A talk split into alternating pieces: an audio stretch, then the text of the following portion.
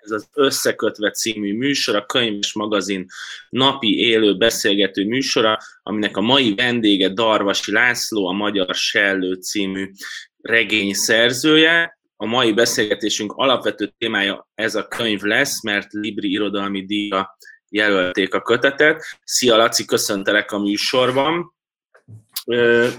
Az előbb rám szóltál, az előbb rám szóltál, hogy ez már élőben megy, mert elkezdtünk beszélgetni, és azt a kérdést tettem föl, hogy itt a könyves polcon mik vannak, és arról kezdtél el mesélni, hogy akkor újra felteszem a kérdést ilyen az élő műsor varázsa szerint, hogy milyen könyvek találhatók melletted, Laci? Nem látszik, de fölöttem van egy könyvespolc, ez, ez egy nagyon régi könyvespolcom, egy hú, több mint 20 éves könyvespolcon, ezen a saját könyveim vannak. Magyar meg külföldi kiadások, hát három könyvespolc így ezzel itt tele van. Meg virágok, persze.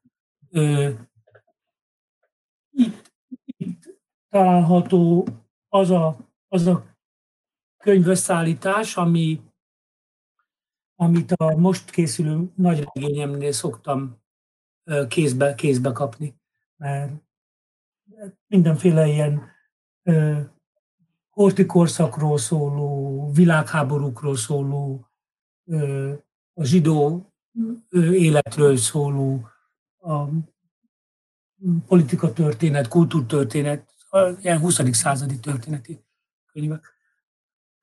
Mögött van egy ilyen magyar felhozatal, ott van egy például egy Eszterházi, Eszterházi sor, aztán van egy Závada sor, Spiróval és Parti Nagy Lajossal megspékelve, Tóth Kriszta könyvei. Szóval nem olyan régen olvastam az Zoltán Gábor szomszédja, látható, nagyon jó Ádámok. Szóval ez, ez itt a magyar részleg. És mögötte, mögötte vannak a, világirodalmiak, és aztán így tovább. A, találtam most egy két, a magyar sellő könyvre készülve, találtam egy interjút veled a Narancsban, egy nagyon rövid beszélgetést, amiben van egy idézet, amivel zárult a beszélgetés, ami arról szól, hogy a lakásom a legjobb hely, szép kilátás, virágok, könyvek, és minden nap hét után csinálni a reggelit hogy nem magamnak. Ezt 2019 novemberében mondtad. Most így, Sziszónak. hogy... Egy... A Sziszónak. Igen, a Sziszónak. És Igen. ezt most, hogy már ilyen 30 valahány napja otthon kell lennünk a járvány miatt, fenntartod-e ezt az állításodat, és, és mennyit dolgozol, hogyan dolgozol most itt a mindennapokban? Hát az én életem az nem nagyon változott egyébként. Én ugye eddig is otthon ültem, itthon dolgozom, itthon írok. Um, annyi van, hogy ugye nem nagyon lehet leereszkedni az utcára. Tehát néha az ember törvényszeg. Tehát az én életem gyökeresen nem változott. Ugye csak most, ha kinyújtom a kezemet, akkor sokszor meg lehetne érinteni a, a éppen elbújt a másik szobában hallgatózó másikat. Hallgatózik. És akkor a... Fülekkel. A, az írás, ez hogy néz ki ilyenkor, hogy fölkelsz korán reggel, és dolgozol, ameddig bírod? Van ilyen kialakult rutinod? Az, az az igazság, hogy én egy, egy ideje valahogy később kelek, volt nekem ez a nagy betegségem. Én a, a betegség előtt elég korán keltem mindig. Volt, hogy 6 óra, 6 óra akkor már vettem a gépet, a klaviatúrát. De a, attól kezdve valahogy így beállt a, beállt a szervezetem ilyen fél nyolcas, hét órás kelésre. Ha nincs valami nagy izgi, akkor, akkor nem kelek fel, de és akkor olyan, általában olyan nyolctól ütömverem. Nyolctól ütömverem délig, aztán még délután is, ha nagyon kell, akkor este is, de este már nem annyira. A kicsit át... Elég intenzíven. Kicsit átcsúsztatva a magyar serre a beszélgetést, ami a Libri Irodalmi Díj 10-es listájára került föl, tehát ez azt jelenti, hogy a 2019-es megjelenések közül a 10 legjobb könyv között van a regényed. Én gondolkoztam azon, hogy hogyan indítsam ezt a beszélgetést, és és még mindenféle konkrétum nélkül azt, azzal akartam kezdeni, hogy a magyar sellő az valahogy így a szépségnek a, a vágya és igénylés és kutatása, és erről így nagyon messziről az jutott eszembe, hogy te egy olyan prózaíró vagy, aki mindig a, a szépséget keresi mindenben, ugyanúgy, ahogy a, a szereplőid is, a tortúramester, vagy a kovácsmester, vagy a szabó, és, és az, azzal a provokatív kérdéssel akartam kezdeni, hogy meg lehet-e írni a világ legszebb regényét. Mert mindig ez jut a könyveidről az eszembe, hogy valami nagyon szépet akarsz, és egyszerűen a, a világ az nem olyan, hogy ezt a szépséget meg lehet teremteni. Hát szerintem a világ legszebb regényét nem lehet megírni, a világ legszebb regényéről lehet írni. Az, az, az, az biztos egy ilyen, egy ilyen szép feladat, mondjuk egy Ransmeyer meg tudná csinálni, de hogyha úgy neki durálnám magam, lehet, hogy még nekem is lennének ötleteim. Hogy, hogy ugye van ez a, ez a nagyon kö, közhelyszerű ö, azt hiszem, hogy a Lilkéhez köthető megállapítás, hogy a szép, a szép és a rettenet az milyen közel van egymáshoz. Azért, tehát az, amikor a, a szép pusztán egy ilyen esztétizáló, ö, ö, ö, nagyon pozitív kategóriaként szerepel, vagy nagyon-nagyon fenséges, vagy fennkölt képződményként szerepel, az, az ugye az nem olyan érdekes, az engem nem is érdekel. Nálam azért a szépség az mindig egy, egyfajta halálos betegség is. Akár a, például a virágzabálóknál. Ugye a virágzabálás, ugye a szépségnek a, a, felfalása, a szépség bekebelezése, a szépség elpusztítása is mint, mint, mint egy ilyen magyar sors ö, jelenség. Így, így van jelen. A, a Shellünnél meg talán úgy van jelen, hogy, hogy a szerző, jelesül én, megpróbált egy rendkívül erős lírai nyelvet alkalmazni, és ezt a, ezt a nagyon lírai nyelvet, ezt a nagyon költői, sok költői képpel dolgozó nyelvet mindig összekötötte valami brutálissal. Rendre összekötötte valami brutálissal, valami valami félelmetessel, valami viszonyogtatóval. Hát nálam így szerepel a szép, vagy így van jelen a szép, ha, ha, ha jelen van. Igen, hát én ezt úgy foglaltam össze egy pár órával hogy miről szól ez a regény. És két, órá, egy, két órával? Egy pár órával ezelőtt pár órával a, ezelőtt. a karanténomban, hogy ez egy titokzatos sellőről, lepkékről és egy csomó szarról. És De erre mindjárt, mindjárt visszatérünk. A, kövek. kövek is vannak. Igen, kövek is vannak, hát ezt a felsorolásban nem tettem be, de majd a kérdésekben kitérünk rá. A Magyar Selő című regényedet abból a kis feljegyzésből indítottad el, amit Heinrich von Kleist jegyzett fel. Igen. Hogy talál rá, mi ez a feljegyzés, miért volt fontos, miért talál meg 2018-19-ben egy magyar író egy német romantikus szerzőt miért találja meg olyan izgalmasnak, hogy az egyszerűen egy új regényt szüljön utána? Hát nem is 18-ban találtam én ezt meg, szerintem jóval korábban. A, ugye a prózáimnak, a kis prózáimnak mindig is volt egyfajta németes vonatkozása. Nagyon sokan különösen a kezdetekor egészen Kafkáig egy, ezt a, azt a típusú prózát, amit én, én műveltem. Meg voltak németes tárgyú drámák, meg, meg novellák is, a Müteheimi szörny, amiből aztán a Bolond Helga című Debrecenben, meg Párizsban, meg nem tudom hol játszott darab is, Szegeden is játszott darab. darab. Ez egy, én azt a darabomat nagyon szerettem. De hogy, hogy, a, hogy a német romantikához ilyen módon mindig volt egyfajta kapcsolódásom, meg a német nevekhez volt kapcsolódásom, és néhány évvel ezelőtt, ha jól emlékszem, 5-6 évvel ezelőtt csinált az Élet és Irodalom, ahol én már elég régóta jelen vagyok, mint szerkesztőségi tag is. Egy összeállítást a Parti Nagy Lajosnak a születésnapjára, aztán akkor volt a Lajos 60 éves, és akkor egy olyan novellát írtam, ami ilyen német tárgyú novella volt. Ez a, ez a német tárgyú novella, amiben ilyen beszélőnevek voltak, Kaufur, meg, meg én nem is tudom, Fleischur, és a többiek, egyszer csak, egyszer csak hozott még egy ilyen novellát, aztán hozott még egy ilyen novellát, aztán még egyet, és aztán úgy el is ült az egész. És valamikor a valamikor egy évvel ezelőtt, bő egy évvel ezelőtt egyszer csak eszembe jutott, hogy mi lenne, hogyha ebből a, e, ezekből a német tárgyú novellákból, amelyek tulajdonképpen valahol a Kleissnek a korában játszódnak, és akkor a, a, addigra már bőven megtaláltam a Kleissnek azt a, azt a tudósítását, amiben egy magyar sellőről, tulajdonképpen nem sellőről, hanem egy, egy magyar maugliról beszél, a fertői tavakban kifognak, a, kifognak egy ilyen elvadult kisgyereket. És aztán ebből csinál egy regényt a Jókai és Bolondistók címmel.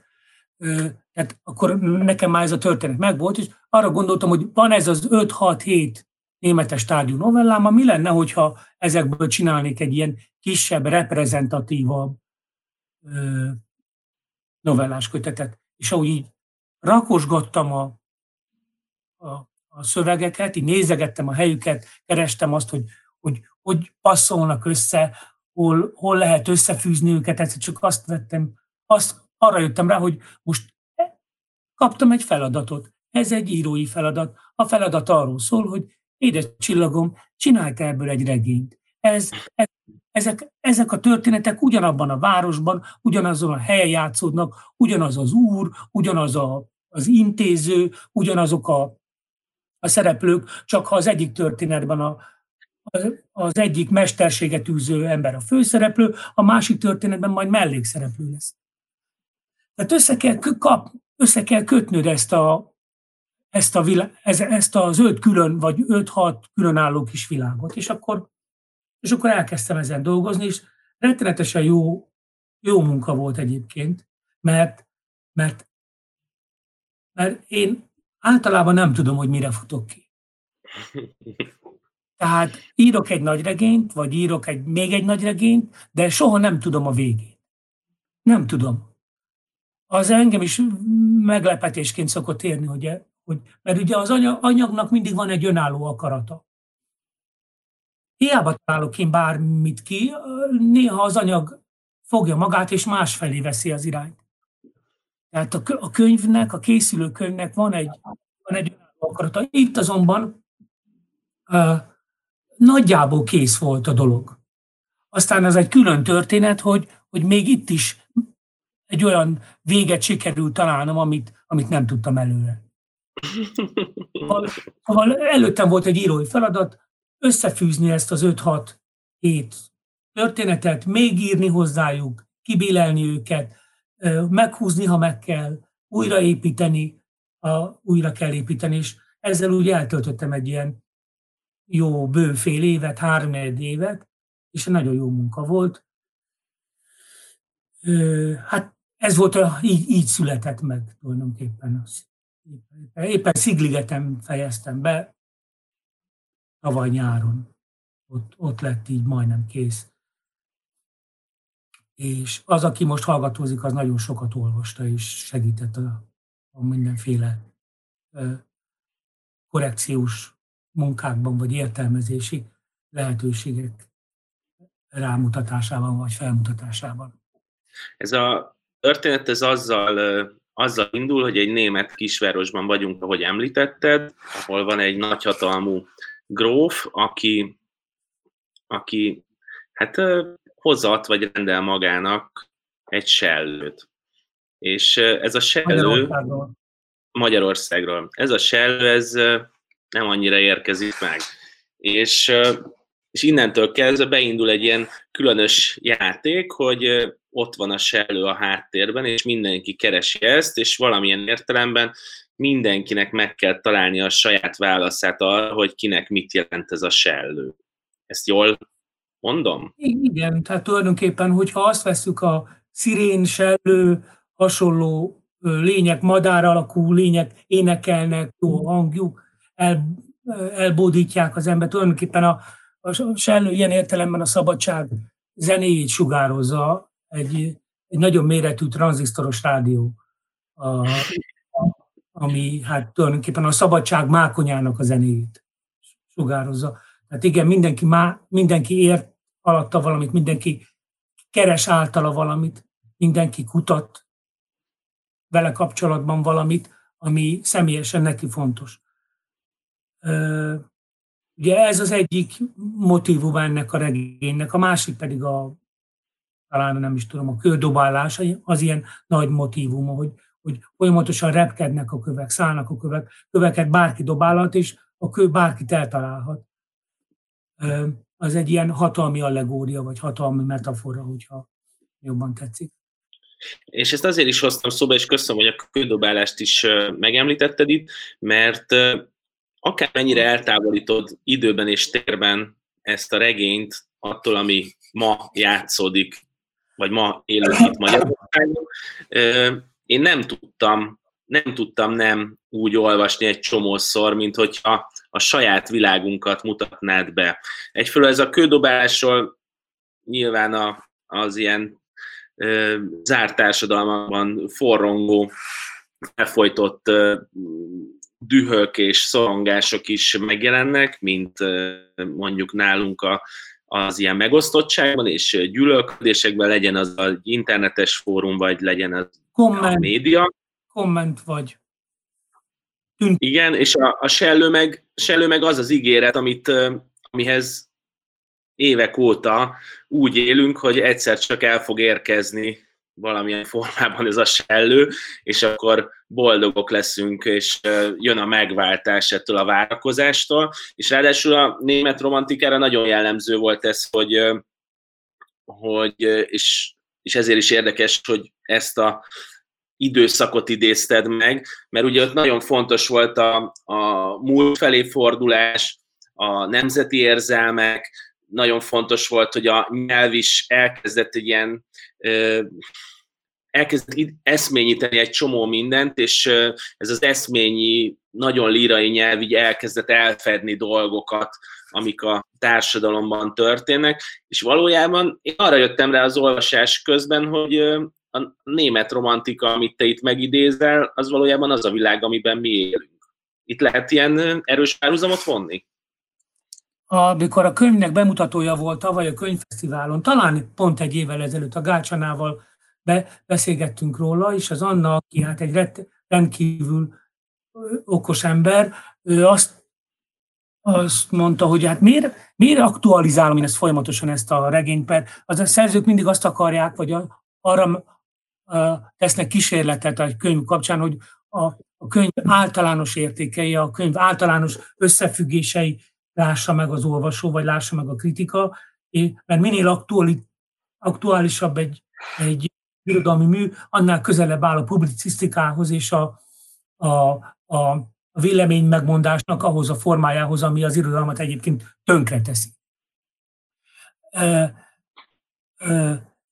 Nem mondanám azt semmiképpen sem, hogy nem láttam a, a mintákat abban a, abból a világból, amelyben élek.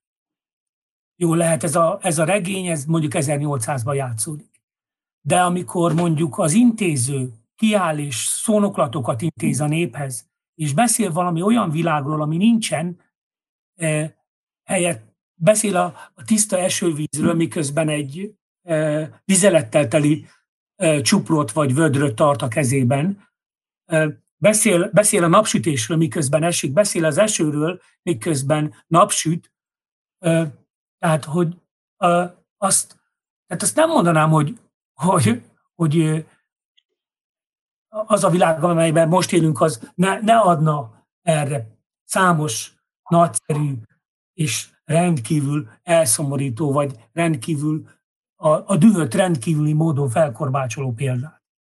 Tehát igenis, igenis nagyon, nagyon sok mindenre megtanított ez a, ez a, ez a kor, amiben, amiben benne vagyunk, amiben belekerültünk, amiben tulajdonképpen elég nyilvánvalóan belevittek bennünket. Belevittek bennünket a, a, a beszéd tetszelgésének a, az alkalmába. Nézzük, tehát ugye a, a hatalom nagyon szeret beszélni. A hatalom nagyon szeret fecsegni. A, az, ebben a regényben, a magyar sellőben a hatalmi pozícióban lévő ö, szolgák, ö, intézők és, és működtetők mind, mind fecsegnek, mind, mind esztétizálnak egyébként. Mind, mind egy más, másik valóságról beszélnek, mint, ami, mint amiben egyébként a, ennek a diktatórikus Tesszeszvárosnak a lakósai éppen benne vannak, vagy időznek. Ugye ez a regény az arról szól, hogy, hogy hogyan veszük el a normalitást, és hogyan kezdünk el hinni egy ilyen szirén hangban, egy ilyen sellő énekben. És arról próbáltam meg én beszélni, és bocs, hogy nem hagylak kérdezni, arról próbáltam meg beszélni ebben a regényben, hogy, hogy a normalitást hogyan hogyan tudjuk fenntartani. Van-e esélye a normalitásnak? Hogy ne bolonduljunk bele a, a, a, a, az óriás plakátok leegyszerűsítő ostobaságaiba, és az ezerszer elsúlykolt eh, ellenségképek e, e, szörnyűségeibe. Tehát a normalitást vissza, visszakérni, visszakövetelni, visszavenni. Ennyiből elég nagy volt a tét, hogy, hogy meg tudom ezt találni, vagy nem. Mm ebben a, tehát hogy ennek a regénynek, hogyha van tétje, akkor ez az, mert az, az egy dolog, hogy milyen nyelven van megírva, hogyan vannak a figurák ábrázolva, hogy hogyan nő fel egy, egy fiatalember, hogyan találkozik a szerelemmel, hogyan, hogyan van ábrázolva a férfi-nő viszony, ami, ami szintén egy ilyen jelen pillanatban egy ilyen modern korkérdésé vált a, nagyon aktuális kérdésé vált. Ezen túl a, a nagy tét az, vagy mindezeken túl a nagy tét az, hogy a, hogy, hogy, hogy marad szép eszű. Hogy, hogy, és hogy nem veszted el a hitedet abban, hogy tényleg, tényleg, hát hányszor á, átélte már ez az ország, ez a társadalom, ez a nép, átélt, hányszor átélt hasonlót? Mm. Hányszor átélt bűnbakeresést, hányszor átélt ellenséget, hányszor átélt ö, ö, ö, hazárulózást, éppen csak a, a gondolat mássága miatt. És akkor most jön vissza egy ilyen cucc. Nem is tudom másképp mondani, hogy cucc. Egyébként vissza... Visszajött a zsákos ember. Egyébként ilyen rendes olvasói nézőpontból én azt gondolom, hogy a regényed nem aktualizál, viszont valahogy ugyanaz történik vele, mint a Kolhász Mihályjal, ami egy ilyen örök, örök darab maradt, és nem a... Ha igen, hát a Kolhász, persze. És, és hogy nekem a, igazából a, a, a közösségek és a hatalom és egyén viszonyáról szól, és ilyen szempontból ezért mindegy nekem, hogy ez Németországban játszódik, Amerikában vagy bárhol, mert arról szól nekem, hogy a, az ember a hatalomhoz milyen viszonyt alakít ki, és, és az hogyan tudja kezelni. Például nekem az nagyon beszédes az a iszonyatosan szórakoztató jelenet, amikor kiderül, hogy a gróf különböző külföldi portyázásairól és fürkészéseiről különböző állatokat. Ez az ismerős ez a szó. Ismer, ismerős ez a kifejezés. Különböző állatokat küld haza, és egy ezüst szegélyes dobozban fekáliát is, amit ő maga termel, hogy a növények szépen nőjenek, és aztán kiderül, hogy ezt véletlenül összekeverik valakinek a ürülékével, és ugyanúgy nőnek a növék maguktól, és nagy döbbenet van, hogy ez hogy történhet meg. Tehát, hogy a könyvben folyamatosan lelepleződik a hatalomnak ez a gőgössége és beképzeltsége. A... És, álsá, és álságossága. És álság... Igen, És ráadásul ezt mindent úgy, úgy sikerült megoldanod, hogy ez egy nagyon-nagyon szórakoztató regény, ezt nem is neked mondom, hanem igazából a nézőknek, hogy olvassanak bátran, ne ijedjenek meg attól, hogy 1800-ban játszódik a történet, mert azt sikerül megoldanod, ami nekem mindig egy nagy kérdés volt, és ezt igazából soha nem kérdeztem meg tőled, hogy itt az idő. Hogy szerinted a próza az mennyi lirát bír el? Mert egyszerűen az a nyelvezet, ahogy te írsz, és én nagyon-nagyon régóta olvasom a te könyveidet, és valahogy én ezt imádom, hogy, hogy, hogy úgy beszélnek a könyvek, hogy hogy egy ilyen különleges világot teremtesz a nyelve, miközben a magyar sellőben iszonyú naturalisztikus részek vannak, erőszakos részek vannak, szakadnak, törnek a végtagok, körömletépés van, aminek a következő pillanatában verset mondanak, vagy versről beszélnek, tehát hogy egy különleges világ van, de hogy tényleg az a kérdésem, hogy mennyi lírát bír el a próza? Ami a csövön kifér. Hát nem tudom. Ö, ö, vissza magam. De, de ez, hogy is mondjam, nem elhatározás kérdése, vagy nem mérlegelés kérdése. A, az ember az írás közben egyszer csak rátalál egy nyelvre. A nyelvre való rátalálás az egy nagyon-nagyon fontos dolog. Sokkal fontosabb, mint, mint az, hogy birtokában legyél a cselekmény bonyolításának, vagy fejlesztésének, vagy fejlődésének.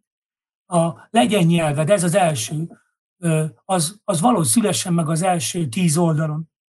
Szülessen meg a ritmusa, szülessen meg a lélegzése, szülessen meg a, a, a, a csendje, ami, ami nélkül nincs beszéd, nincs nyelv sem. Ott legyen a csend is, ott legyen a, ott legyen a, a, a, a nagyon hangos szó és, a, és az elsuttogó szó is. Az, hogy, és az, hogy nálam ez, ez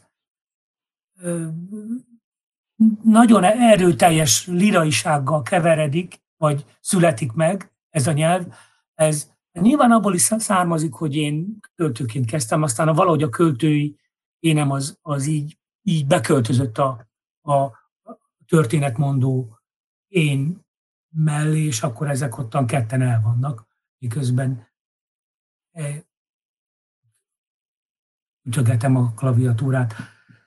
Nem, nem feltétlenül tudatos, hanem inkább hanem inkább így rátalálok valamire, mint ha véletlenül találnék egy, egy szép kőre a, az utcán, és aztán felveszem, és aztán már tudatosan kezdem ő, őrizni, és simogatni, és különbö, különböző fényviszonyok között nézegetni.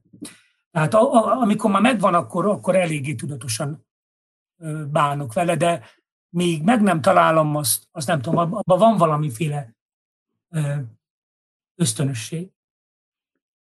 Egyébként ehhez kapcsolódik, és ezt szintén nézőknek mondom, hogy a, aki olvasta a Jon Kálmán Stefanssonnak a Mennyi és Pokol trilógiáját, az nagyon könnyen rácsúszhat a darvasi prózára, mert az egy nagyon hasonló lírai prózát hoz, és iszonyú izgalmas. Két gyors kérdésem van, Laci, így a végére. Az egyik az, hogy tedd a szívedre a kezed, és mondd azt, hogy amikor a szénégető Jakabot kitaláltad, akkor Lőrinc a gázszerelő nem jutott az eszedbe. Lőrinc a gázszerelő, nem, nem. Szerintem szénégető Jakab, mert, mert miért kellett volna eszembe is, mert most nem értettem. Hát a Mészáros Lőrinc gázszerelőként kezdte, és egy ilyen minden tudásáról ja. és akarni Jó, nem jutott eszembe, nem jutott eszembe. Egyszer írtam egy kis tárcát egy, egy, egy hírportálnak, amiben a, a gázszerelő, ez volt a címe, de eszembe se jutott, a, hogy, a, hogy, hogy ez már foglalt. Ugye, hogy a gáz, csak úgy nem lehet így. De, és akkor a nézők felháborodtak. Jöttek a felháborodott kommentek, hogy, hát, hogy, hogy nem is arról szól, nem is a Mészáros Lőrinc. Ja, mondom, hát jó. Tényleg. Csak az, az, az egy Igen. Az utolsó kérdésem pedig az, hogy említetted, hogy a szomszéd szobából valaki fülel, de ti általában hárman szoktatok lenni a karanténban. Szívernő kollégát hogy van? Ő, családtörténetet ír, gondolkodik a következő tárcáján a, a revizorba ír fecsegő potyautasként sorozatot, a Revizor Online-ra, ott már ki is talált valamit. Munkás, kevesebb munka van most, de azért, de azért rendesen továbbra is. Darvasi László volt a mai beszélgetés vendégei az összekötvében a Magyar Sellő című regényét Libri Irodalmi díjra jelölték. Még tart a közönségszavazás, úgyhogy érdemes elolvasni, aki még nem tette, és szavazni rá. Köszönöm, Laci, hogy itt voltál velünk, és neked és Ivernőnek is tartást és sok munkát kívánunk, és találkozunk még. Köszönöm szépen, viszont látásra, viszont hallásra.